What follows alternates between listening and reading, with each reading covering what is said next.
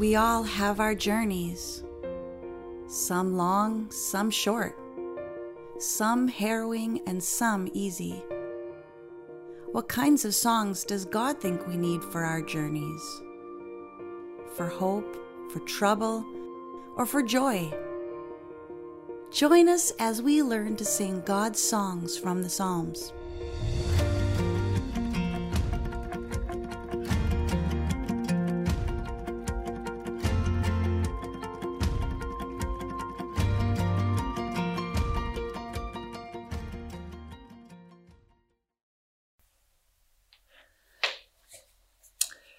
Bought uh, some furniture, maybe from the store, or something that comes in a box? It might be a dresser, or it could be a, uh, a bookcase, a nightstand. And uh, you start putting it together, and if you're like me, it's really tempting to go, I, I know what I'm doing. I've done this before. I think this is how it goes. Have you ever done something like that?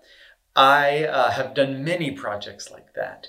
And one of the things that I learned is that every piece of furniture is different. Every company that makes it um, puts the instructions together a little bit differently. So I've learned to stop thinking I know how to do it and like do it all myself. And I've learned that I, I have to read the directions, probably beginning to end first, because there have been so many times where whether I did it with no instructions or I would do it following a one instruction at a time, and I would think I understood what it was talking about, and I would just make a mess of it. I would go, I can, I can do this myself. I know how to do this.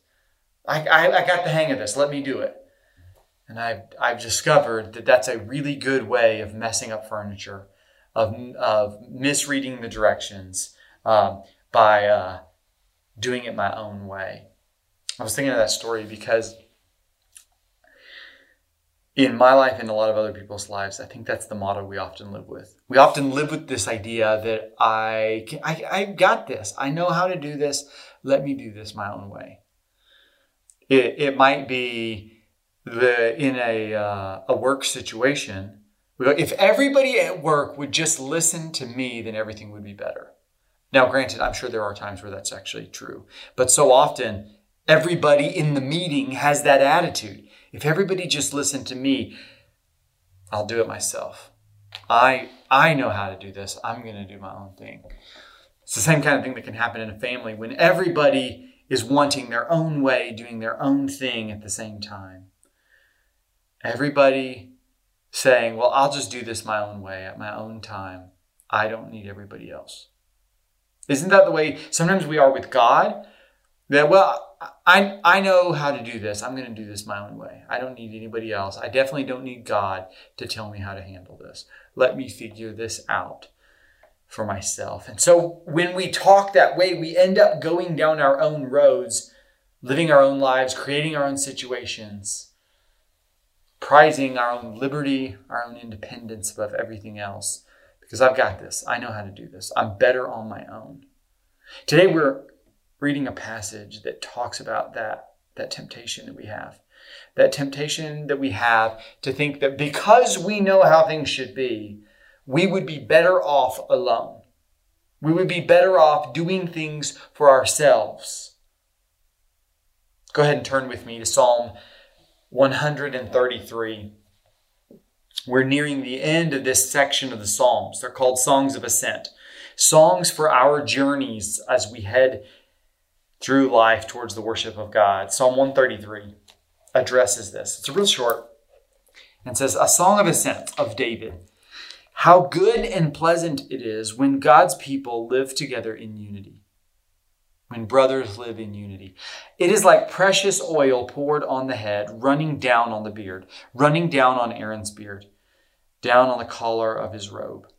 It is as if the dew of Hermon were falling on Mount Zion. For there the Lord bestows his blessing, or commands his blessing, even life forevermore. Let's pray. God, as we read this, help us to, to have your mind about unity and unity of heart. In Jesus' name, amen. This, uh, this psalm starts with this idea how good and pleasant it is when brothers or God's people dwell together in unity, when there's harmony, among God's people. What this passage is going to call us to today is to cherish and pursue unity of heart. Unity of heart. Because what that, that first verse says when brothers or God's people live together in unity, dwell together in unity. There's these two ideas brothers, God's people, and when they're dwelling together in unity, when they're like really together. We would say, well, they're, they're brothers. They're, so there's this level of like connectedness already. Like we, we got the same parents, we're part of the same family. There's already something that binds us. But this says how good and pleasant it is when those brothers that are already united are actually truly united, when it's deep down in the heart, when they're not just united because of parents, not just united because of blood, when God's people are not just kind of, well, okay, we're, we're God's people, so, but when there's actual like unity of heart, deep down harmony, bonds that go deeper than blood, how good and pleasant it is. I want to show you in this is that I want to show you three reasons to cherish and pursue unity of heart in this passage. Three reasons to cherish and pursue unity of heart. First, verse 1 tells us to cherish unity because it is both good and delightful. You, you see, it's this idea uniting God's people, brothers who dwell together on this deep, deep level. And what it says about that is how good and pleasant it is. Your translation could say wonderful and delightful. But the, the, the point he's pointing us to is how good and pleasant it is. Good is like this objective word. It's actually good, something that's out there in the world. All of us can look at it and say, this is good. But not only is it good, maybe in the way that a, a certain uh, vegetable might be good, but it's also delightful. There's an experience of delight and wonderment, of pleasure that comes from it.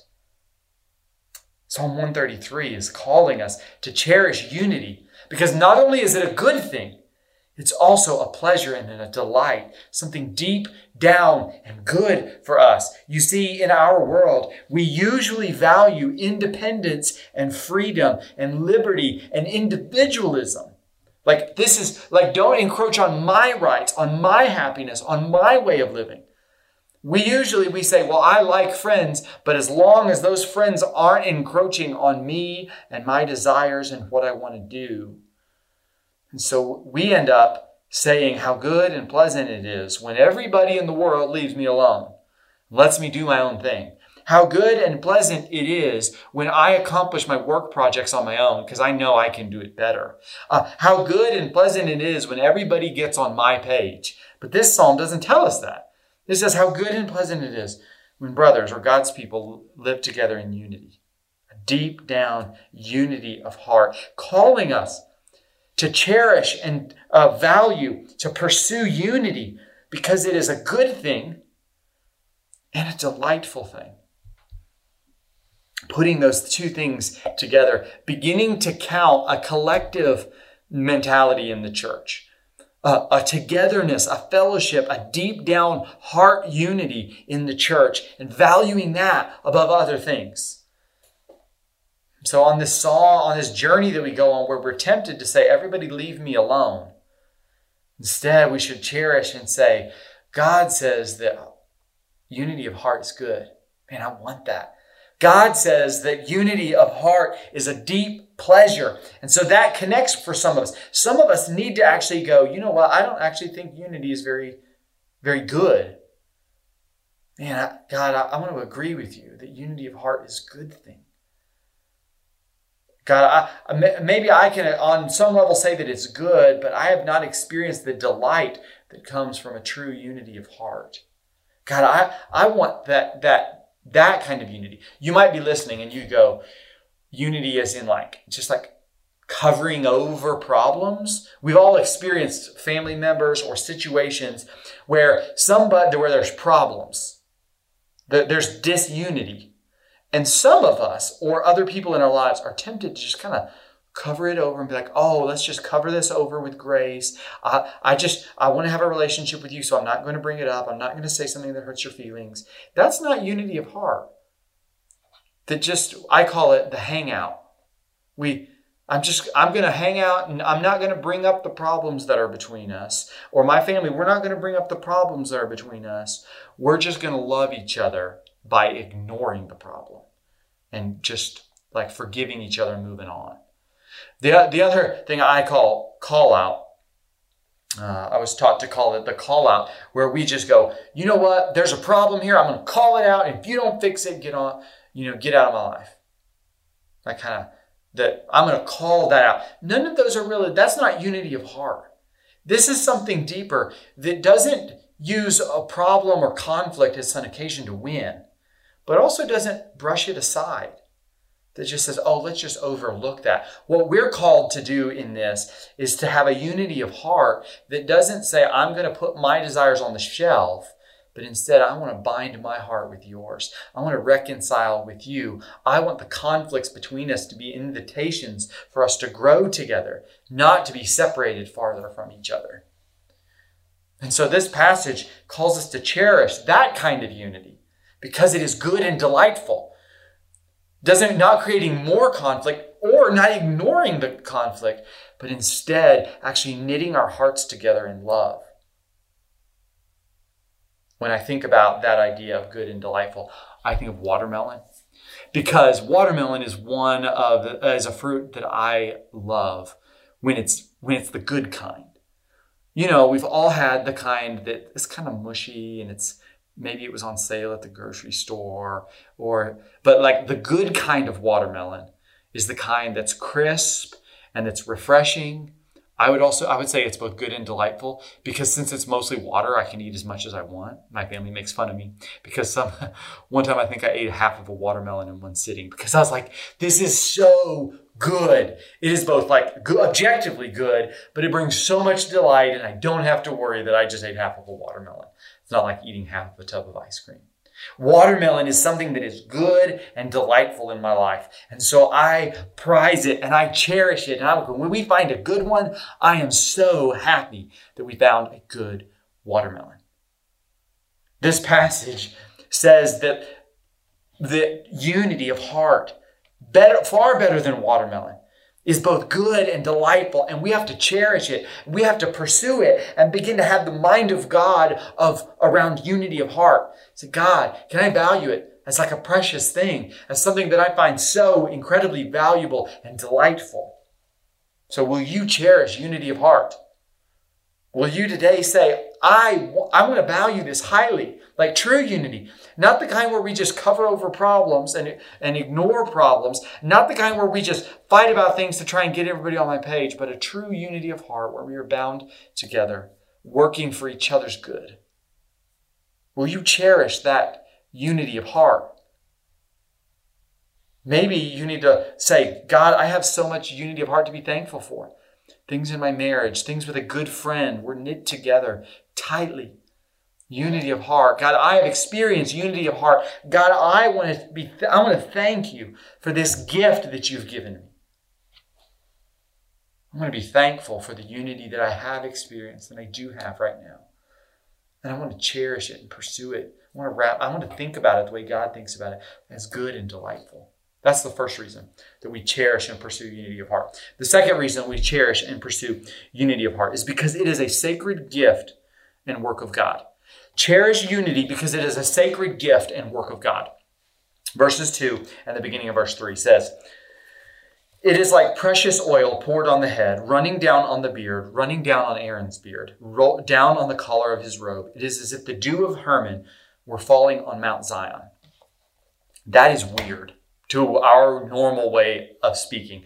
But when we begin when we begin to get into like this is poetry, images that are meant to t- teach us something, but rather than just give us a, a, like a definition we look up in the dictionary or an encyclopedia entry, instead it gives us this picture.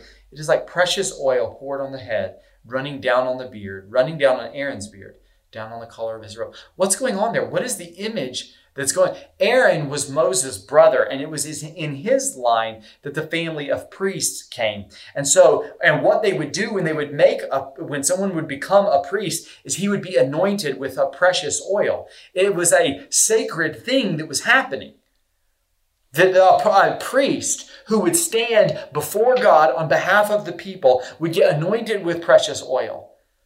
And so that was a, a, very special thing because the people wanted to relate with God, needed a priest to do that. And so that's this is what this image is. It's the unity of heart is precious because it's a sacred gift.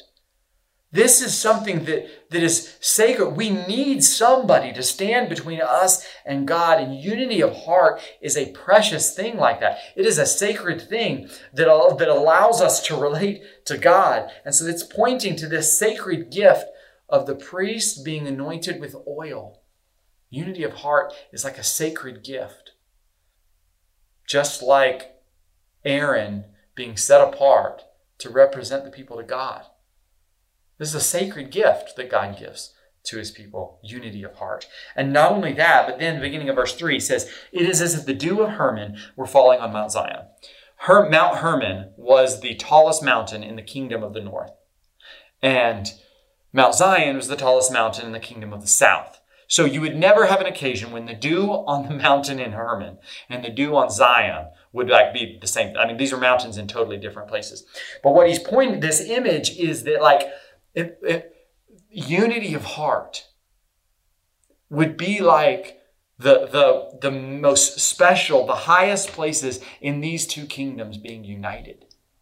Unity of heart between two people is actually having to be a work of God like the dew of these two places. It's impossible for them to be united. The dew to show up in both places at the same time. That would have to be a work of God in the same way that unity of heart has to be a work of God. So not only is unity of heart a sacred gift, in the same way that precious oil anointing a priest is a sacred gift. But uh, unity is a work of God in the same way that it would take a work of God to unite the kingdoms and to make dew fall on these two mountains so far apart from each other. So this passage calls us to cherish unity because it is, it is a sacred gift and work of God. It is no small thing for, the, for somebody to experience true, deep, heart, gut level harmony. It's not a small thing. It's a sacred thing, a sacred gift of God. It is, it is a work of God for two hearts to be knit together. And so I mentioned earlier this, this, this format that I learned of some people hang out just well it's just paper over paper over problems but that's not real unity. Some people call out that's not real unity either. It's going to take a work of god for people to have united hearts. God has to do it. We have to cherish unity of heart because it's a precious thing that god has to do we can't just do that and be like, oh, here's a couple, here's a couple mechanisms that, that we can follow, and all of a sudden our hearts will be bound together. God Himself has to unite people who are separated from each other. People whose desires, whose wishes, whose dreams can be so far apart.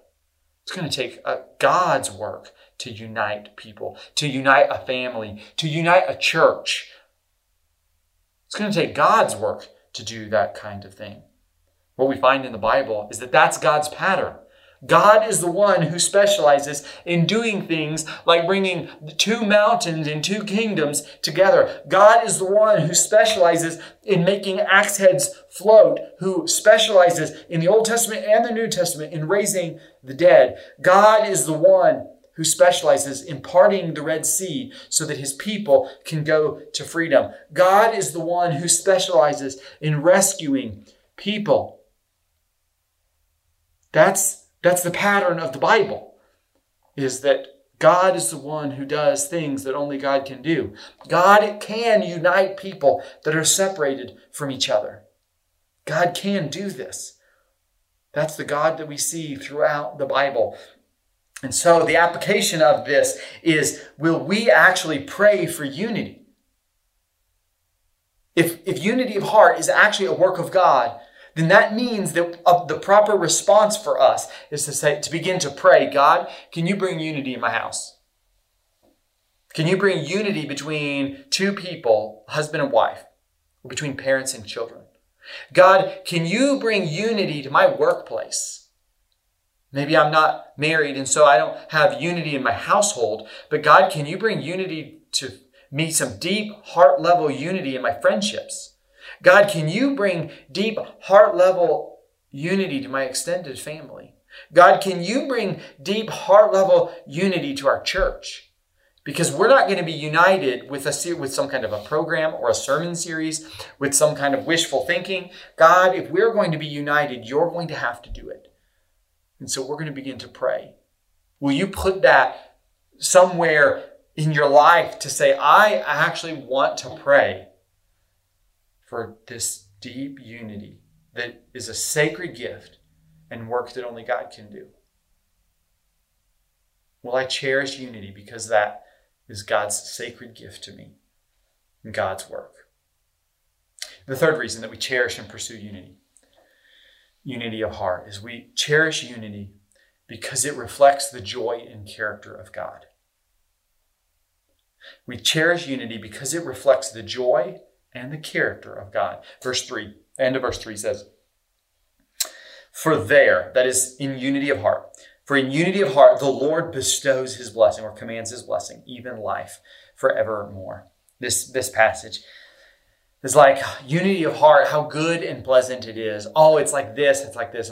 Here's it. Because unity of heart is something that God commands. It's a blessing that God commands. It is a, a blessing that God bestows on his people, even life forevermore. J. Meyer points out that this is, it's not like, well, if you're united in heart, then God's going to give you life forevermore, as if it's some kind of like a salvation like transaction. Oh, I just do this so God will love me. No, the point in this is that God gives his kind of life, life forevermore as as an outgrowth of this unity of heart that he bestows, that he commands us towards. This, this is, uh, this is the life and character of God. This is the blessing that he gives out. It is a unity of heart, life forevermore. All of these things get bound up together in this command or this bestowal of blessing. This reflects the joy and character of God Himself. And so He blesses His people with that with unity of heart. How is unity of heart this? How, Joe, how does this reflect the joy and the character of God? I think this is what we see when we, we begin to look through the Bible and see the Trinity. This the teaching of the Bible that God is one, that three are God, that, that God is three in one we find this, this life in God of joy of the Father and of the Son and of the Holy Spirit as they find joy in blessing and one another, in loving one another. And the world is an outgrowth of that. We find the very character of God in this united heart that we find in the Trinity. John 17, you may want to turn there with me, talks about this very specifically. John 17, verses 20 to 23. Jesus says, My prayer is not for them alone. I pray also for those who will believe in me through their message. That's Jesus right there praying for you and I. That all of them may be one, Father, just as you are in me and I in you. May they also be in us, so that the world may believe that you have sent me. I have given them the glory that you gave me, that they may be one as we are one, I in them and you in me so that they may be brought to complete unity, that the world will know that you sent me and have loved them even as you have loved me. John 17 shows us how it is that God bestows blessing in unity of heart.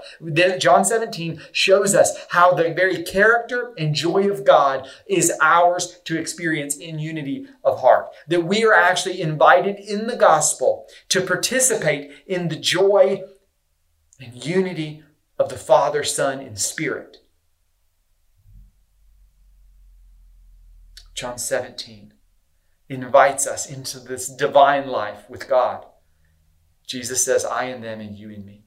So we get so we are called to cherish unity of heart because it is reflecting the joy and character of God. And so when we experience the joy and character of God in the unity of heart in our relationships with other people, when we experience that in the church, we are actually experiencing a gift of God and the actual reality of God's life that He has extended to us. And so we are called to cherish this gift, to cherish unity of heart, because it is pointing us to what we are going to one day fully experience when we dwell with God and reign with Him forever. We get a little taste of that in a marriage where there's a united heart, in a friendship when there's a united heart, in a church where there's united hearts. We get a little taste of the divine life that we will get to experience when we dwell with God forever in heaven. So, this passage calls us to cherish and pursue unity of heart for these three reasons because it is good and delightful, because it is a sacred gift and work of God, and because it reflects the joy and character of God Himself. Unity of heart. Will we cherish it? Will we pray for it? Will we long for it? Will we pursue it? If you're like me, I started by listing all of the ways that I can often just say, I'll do it myself. I'd rather do this alone. I don't want another group project.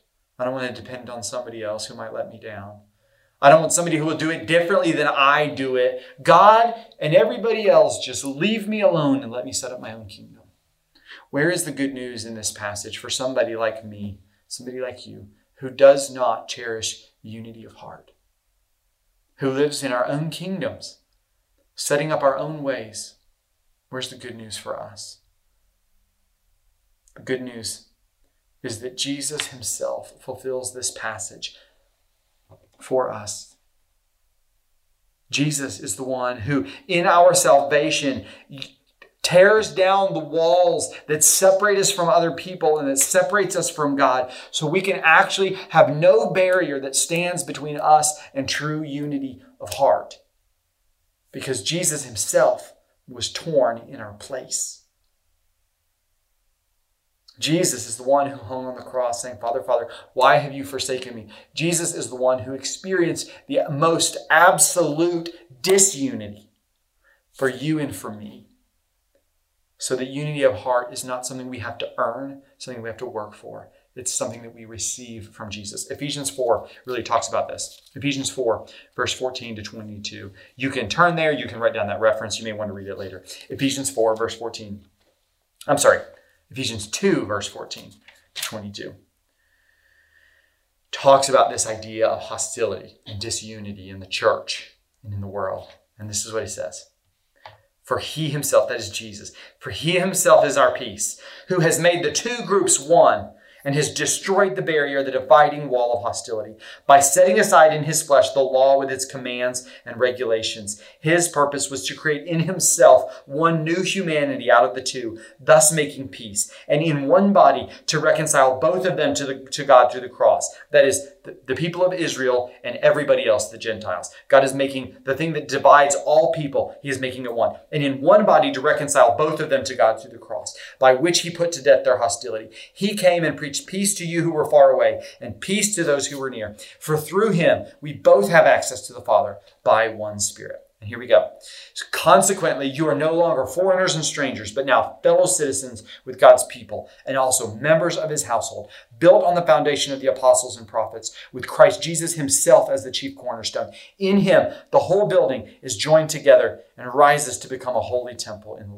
And in him, you two are being built together to become a dwelling in which God lives by his Spirit. That one of the results of our salvation in Jesus Christ is that he tears down all of the things that divide us from other people, that divide us from God's promised people, the Jews. And instead, he unites all of us together. Gentiles and Jews, all of us can be included in Jesus. And so unity of heart can actually be ours when we are united to Christ. We can experience that not on the basis of our work, not on the basis of how hard we try to cherish it, but on the fact that Jesus himself joins people to God. And so unity of heart is really possible. How does that become ours? Joe, you've, you've talked about being joined to Jesus. You've, you've talked about how Jesus was torn in our place. The Bible tells us that God made the world and he made it good. And he looked at Adam and Eve and he looked at everything that he had made and he said, It is very good. And he put Adam and Eve in a garden and he said, You will be the little kings under me, rule and reign this world underneath me and my authority. But Adam and Eve and everyone after them said, No, we do not want to live your way. We will not live under your authority. We will break your rules and set up our own. So Adam and Eve were cast out of that garden, experiencing spiritual and physical death. And that's where physical death and spiritual death entered into the world because we rejected God in rebellion, separating ourselves from Him, saying, I will do it myself. The very nature of, of sin is reflected in this passage in the need for, we need unity because the very beginning of sin was a disunity, was that I will do it my way. Instead of leaving us there, the Bible tells us that Jesus came and lived the life that we should live under God's authority, then died the death that we should die as God's enemies, and was raised to life as God's great yes. So that everyone, this is how it becomes ours, so that everyone who repents of sin, that is a changing of the mind, a turning away from rebellion, and turning to Jesus, So that as we turn away from our sin and our own way of living in our own kingdoms and we take Jesus, the Bible tells us that is then when we become united to Christ, entering into the divine life, fellowship with God, with true unity of heart between us and God, and the possibility of true unity of heart between us and others. If you have questions about that, if you want that to be yours, man, this passage says unity of heart can be ours, pointing us to the fact that Jesus is the one that we get that through. And so this can be yours today by praying and receiving from God this gift of Jesus. If you have questions about that, reach out to me. Leave a comment on this video. Reach out to our church. Go to our church website, belgiumchurch.com. We would love to walk down this road with you. Because we want and believe that it's possible to have true unity of heart because of what Jesus has done for us. So, what changes? What changes if we begin to walk down this road? What changes if we begin to cherish and pursue unity of heart? Not just like surface peace. We're not just uh, we're, I'm not just in a family or in a workplace or, or having a friendship where, where we just, well, you know, we don't talk about the problems between us. What changes? Imagine what changes when there's true unity of heart. I can really reveal what's happening in my heart, and I feel safe. And you feel you unit, safe to share what's really in your heart. And we can know that we love one another and care for one another. Imagine the difference that that makes. Imagine the difference it makes when there's a family in which there are people that are really united at, at a heart level, not just cooperating, but like united it's good and delightful. It is pleasant. Imagine the difference that it makes for there to be a church that's united in heart, not tolerating one another, not using one another, but united in heart and saying, We, we love each other deeply. We walk with each other deeply. How good and pleasant that kind of church can be for a community, for the world. Let's pray.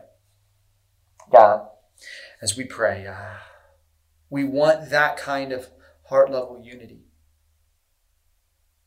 We, we ask you for heart level unity in our in our lives, in our extended families, in our in our own families, in our workplaces, in our church, in our community, in our country, and in our world. God, we long for the kind of unity of heart that only you can make happen. Send that to us. In Jesus' name, amen.